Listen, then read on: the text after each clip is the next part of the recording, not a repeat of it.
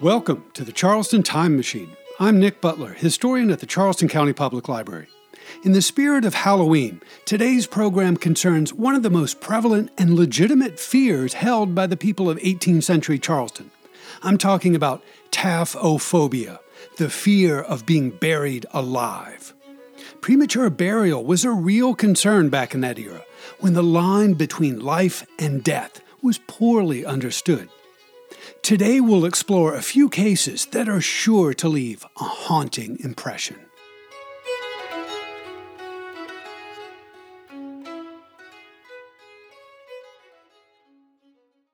Taphophobia is a fancy word invented in the 20th century to express a fear that has persisted through the ages from ancient times to the present day. Combining the Greek words for grave and fear, taphophobia signifies more than the simple fear of the grave. The word was coined to express a more specific and arguably more terrifying aspect of the matter the fear of being put into a grave while one is still alive. Stories of people awakening at their own funeral or screaming and knocking desperately from inside their coffins have been passed down through many centuries in the folklore of diverse cultures around the globe closer to home, taphophobia was a very real part of life in early Charleston, existing side by side with such powerful anxieties as the fear of Spanish invasion or the fear of non alcoholic beverages. In order to better understand this phobia, let's begin our journey into the past with a quick survey of normal funerary practices in the early days of Charleston.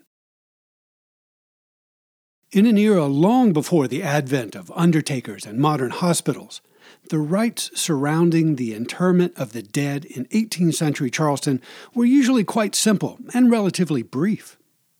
Immediately after death was pronounced, the deceased was usually laid out in a dignified pose in his or her bed for the final viewing by family and close friends. After procuring a wooden coffin from a local cabinet maker or upholsterer who always had a stock ready for delivery, the family would invite a clergyman to perform a short funeral service at the home. Here, in the presence of a select group of family and friends gathered around the body, the clergyman would say a few prayers and offer spiritual consolation to the bereaved. All of the steps I've just mentioned usually transpired within a period of 24 hours. In general, corpses in 18th century Charleston were usually buried on the day following their death. Our subtropical climate probably motivated mourners to commit the deceased to the earth as quickly as possible, but social conventions often checked that desire burials on the same day as death would have been viewed as unnecessarily or even suspiciously hurried. At the very least, such a quick interment would have been an affront to friends and family who wished to pay their last respects in person. Consider also that it would take one or two men using spades several hours to dig a six foot deep grave. You can't hurry the casket to the cemetery if the ground isn't ready to receive it. Burials after sunset were not technically illegal, but they were certainly discouraged. The idea of depositing a body in a grave after dark was more suspicious than ghoulish to the people of early Charleston, as there would not be sufficient light to see that the correct person, and only the correct person, was being interred. Rather than committing a body to the ground at night, many folks performed an all night vigil with their deceased loved one. This practice, common to a number of different cultures and religions, provided either a period of somber reflection or perhaps a night of memorial revelry. The all night vigil, or wake, or whatever you want to call it, had another important purpose. It provided the mourners with a period of close contact with the body to make sure it was, in fact, dead. Notice that I haven't said anything about the presence of a medical expert. Doctors were few and far between in early America, and the state of medical science was far less advanced than that of our present world. Our modern first responders, paramedics, and highly trained nurses were all entirely absent in early Charleston. So, who decided when a person was, in fact, dead? For better or for worse, it was usually one of the people closest at hand. That person might check for a pulse, listen for breathing, and feel the temperature of the skin. Based on these observations, he or she could pronounce someone to be dead. If the subject was affluent, one might summon a doctor to confirm that diagnosis. If the subject was a poor person or an enslaved person, the living often began making preparations to bury the dead without the benefit of a doctor's opinion. As a result of these non scientific practices in centuries past, it was inevitable that, on rare occasions, some corpses committed to the grave were not in fact corpses, but living bodies. How could such mistakes happen? Before the advent of modern medical science in the second half of the 18th century, no one had an answer. More than two centuries of scientific study have taught us that life can persist within a body that might display several outward signs of death. I'm not a scientist, but in the simplest of terms, the human body is capable of sustaining life while its respiration and heartbeat might drop to nearly imperceptible levels of activity. What we might call a comatose state, or locked in syndrome, or Lazarus syndrome, are all relatively modern terms used to identify states of apparent death.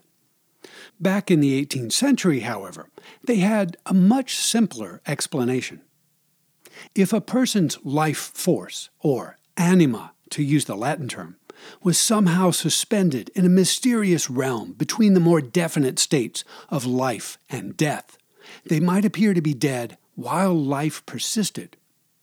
In short, that person would be described as existing in a state of suspended animation. These might seem like esoteric philosophical topics, but the people of 18th century Charleston definitely talked about such matters. For some, it was very much a matter of life and death. On the 16th of January, 1755, for example, the South Carolina Gazette published a front page essay penned by an anonymous correspondent.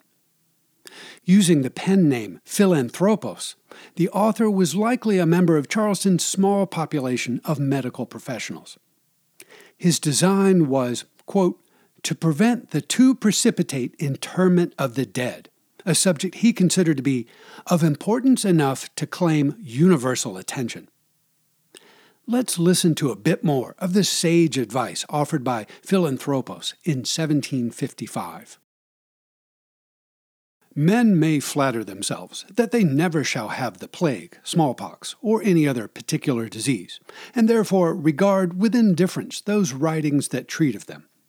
But none are ignorant that death is inevitable to all.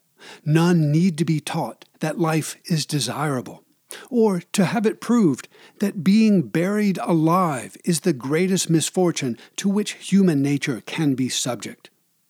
It was the opinion of Democritus, Celsus, and other of the great ancients that death does not manifest itself by indubitable signs. By their great authority, I could add the confession of some physicians of the first class among the moderns, whose place and character set them above suspicion, who have owned, or acknowledged, that they have been ready to bury the living when happily prevented by discovering signs of life in the persons supposed to be dead. To strengthen their opinions, I will add some examples from history, which I hope will be sufficient to put all persons on their guard. The Romans, in Pliny's time, kept their dead seven days and then burnt them. The same Pliny, the author of undoubted credit informs us that Lucius Lamia, who was honored with a praetorship, and Acilius Aviola, who had been consul, were both burnt alive, the flames having made such progress before the fatal error was discovered, and that it was impossible to save them.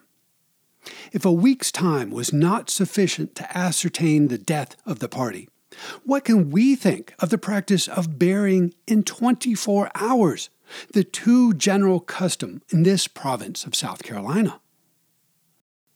I said above that the indications of death are not sufficiently certain. The distempers in which are most liable to err are the apoplexy, swoonings, the true suffocation, as by strangling, stifling, drowning, close places, noxious vapors, and exhalations, and the false or convulsive suffocations, as from hysterics or hypochondriac disorders, etc. The apoplexy, if I am right informed, has been more common than usual within these six months in this province, and generally fatal. And I have observed that their interments have been within 48 hours, some 20, of their supposed death. Though I have no reason to think any have been buried alive, yet I sincerely wish most of them had been kept some days longer. It could have done no harm. There are three general methods of discovering latent life. The first is by the pulse, which should not only be felt at the wrist, but sought for between the thumb and the bone near the metacarpus, at the temples behind the sternomastic muscles, at the groin, and at the beating of the heart in the left side. Great care and diligence is to be used in this search, yet the absence of the pulse is not conclusive. Dr. Jacques Jean Bruhier of the Royal Academy of Sciences in Paris has proved how the motion in arteries may be totally insensible and yet exist. The second method is by the respiration. For this, there are several experiments, as holding a burning candle near the mouth and nose, a fine clear glass, a feather of very fine down. Yet these are not to be depended upon as conclusive, for though the flame continues steady, the mirror bright, and the feather motionless, as also the experiment of placing a glass of water in the pit of the stomach. Though the water have no motion, yet there may be latent life.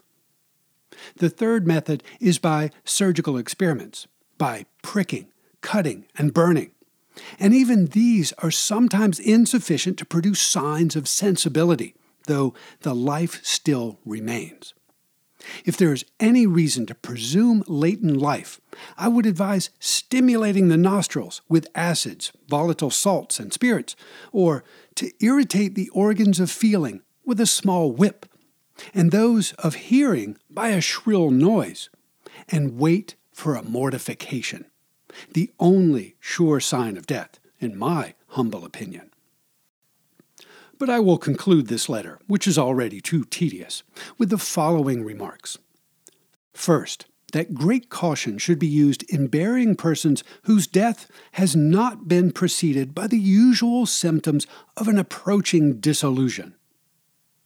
Secondly, that in doubtful cases, great care should be taken of the body so as not to prevent a revivication. And thirdly, that we should rather suspect those deaths that follow diseases not mortal in their own nature, as an apoplexy, more than an apparent mortification. Let's take a look at a couple of cases of suspended animation in colonial Charleston. One that nearly led to a premature burial, and one that actually did. In the late autumn of 1759, British soldiers arriving from New York brought the dreaded disease smallpox to Charleston. Around that same time, on the third day of November 1759, Eleanor Ball Laurens and her husband, Henry Laurens, welcomed into this world a baby girl they named Martha. Four months later, the rapid spread of smallpox through the town had reached epidemic proportions. The people in general were terrified, while politicians and physicians debated the pros and cons of inoculation as a means of checking the spread of the disease. Sometime in the spring of 1760, little Martha Laurens contracted the smallpox, and her young body seemed to be overwhelmed by its destructive force. Within a few days, it appeared that Martha had died her grieving parents, Eleanor and Henry Laurens, found no pulse, no respiration, no visible or tactile signs of life. As wealthy Charlestonians, they perhaps even hired a doctor to examine the child, but she appeared to be beyond the reach of human assistance. Someone, Henry, Eleanor, or a doctor, concluded that she had, in fact, died.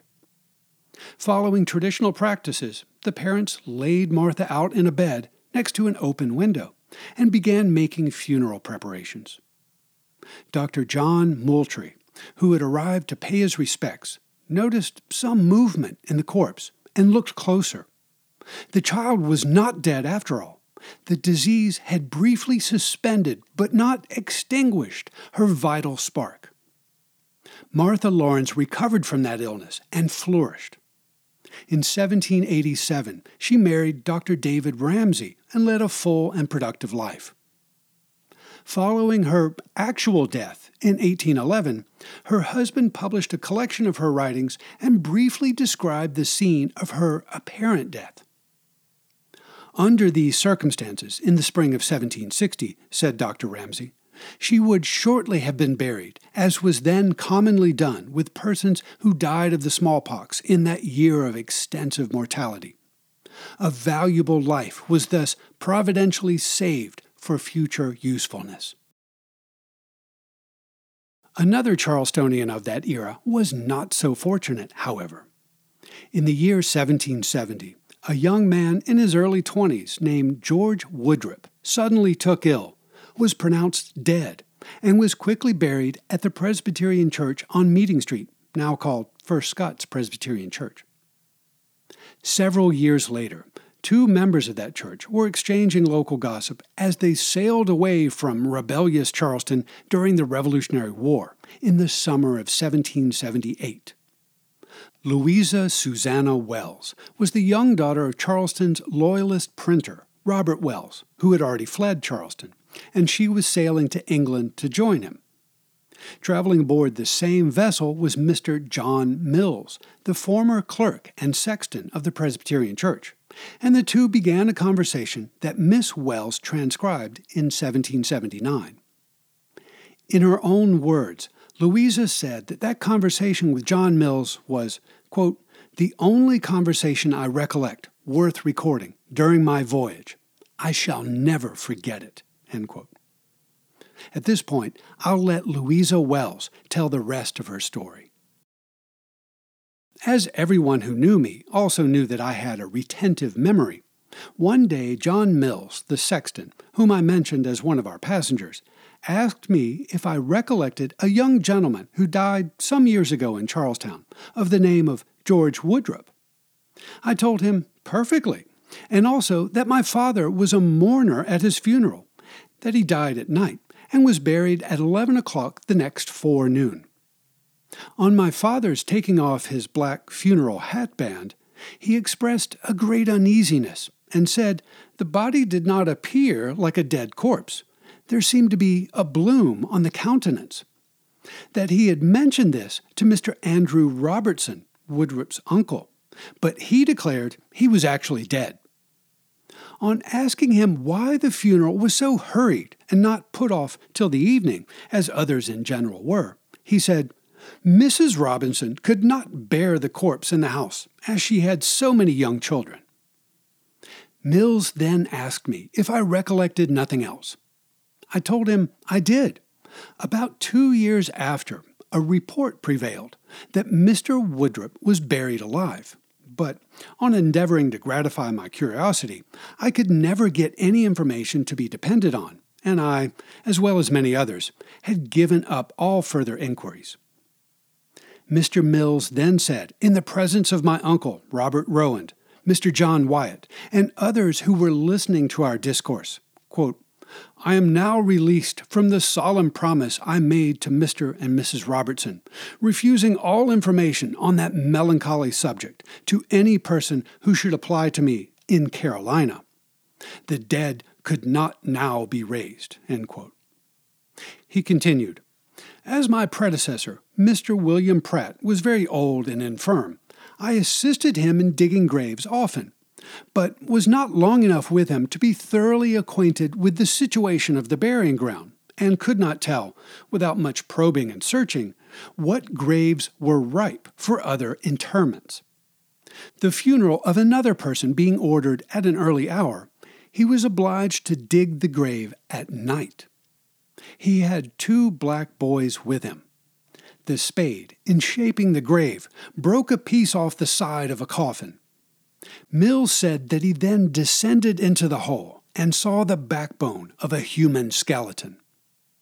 This unusual posture for a dead person surprised him not a little, so that, with the assistance of his boys, he opened the grave, uncovered the lid of the coffin, and found the deceased lying on its side, with the cheekbone in the palm of the hand.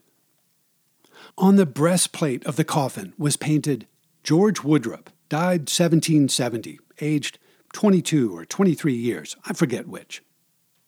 To this horrid tale that seemed to harrow up our whole nervous system, I added that my father visited the unfortunate youth in his illness at the request of Mr. Robinson to endeavor to rouse his spirits, the fever being pronounced nervous.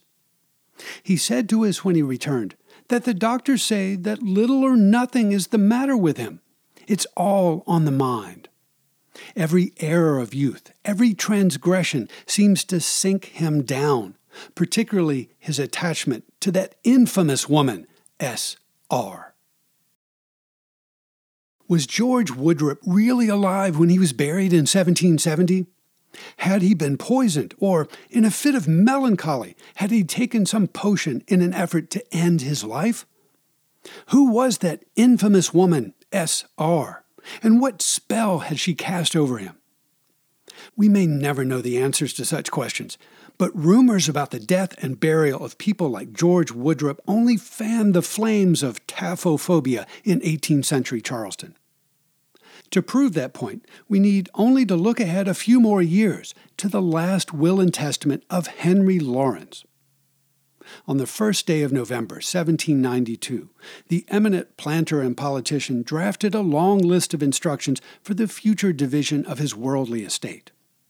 He assigned various plantations and enslaved people to various heirs, provided legacies to friends and relations, and directed his executors to follow his final instructions with care and precision. At the conclusion of his will, Henry Laurens spoke directly to his son, Henry Jr., and issued a very personal and then unusual dying wish. Quote, I come to the disposal of my own person.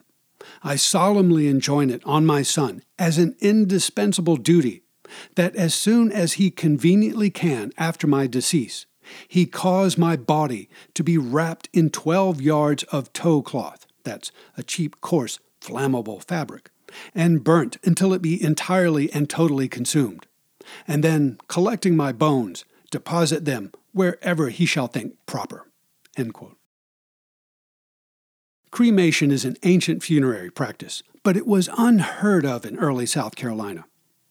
Most people in the English speaking world of the 18th century viewed the human body as the work of a divine creator, and to burn a dead body was an act of sacrilege. Flames and fire were associated with sin and damnation, which all good folk strive to avoid.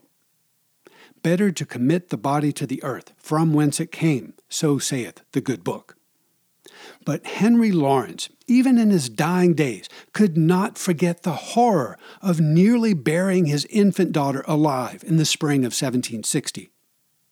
Racked with lingering guilt and a strong case of taphophobia, Henry Laurens was determined never to awake inside a wooden box.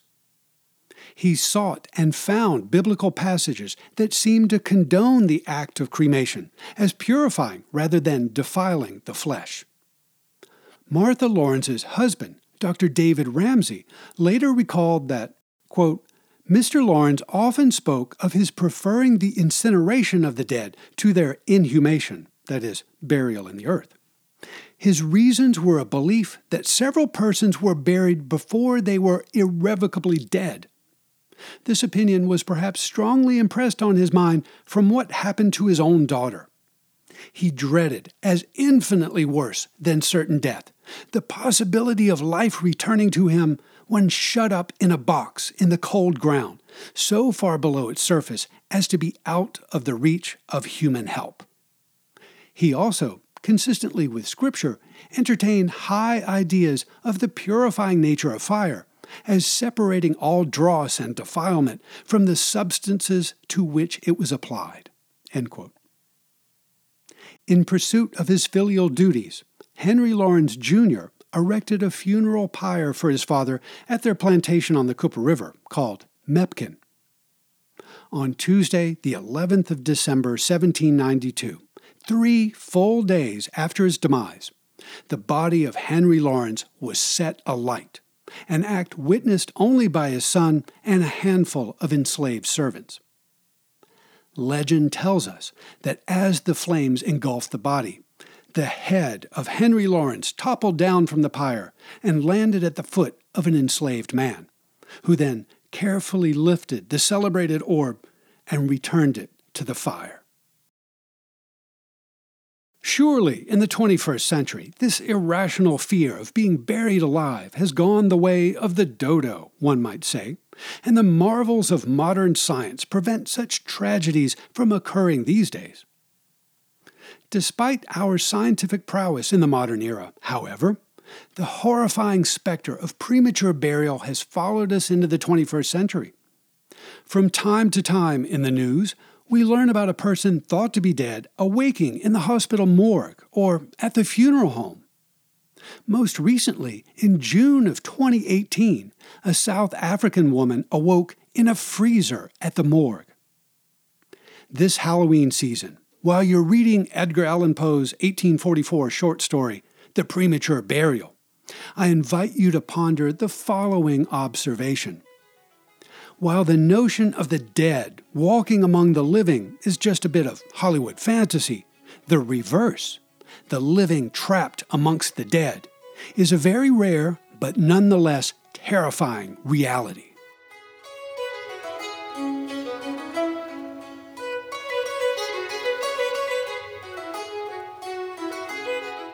CCPL is your home for local history. If you'd like to learn more about our resources, discover upcoming programs, or just explore the Charleston Time Machine, check out the library's website at ccpl.org.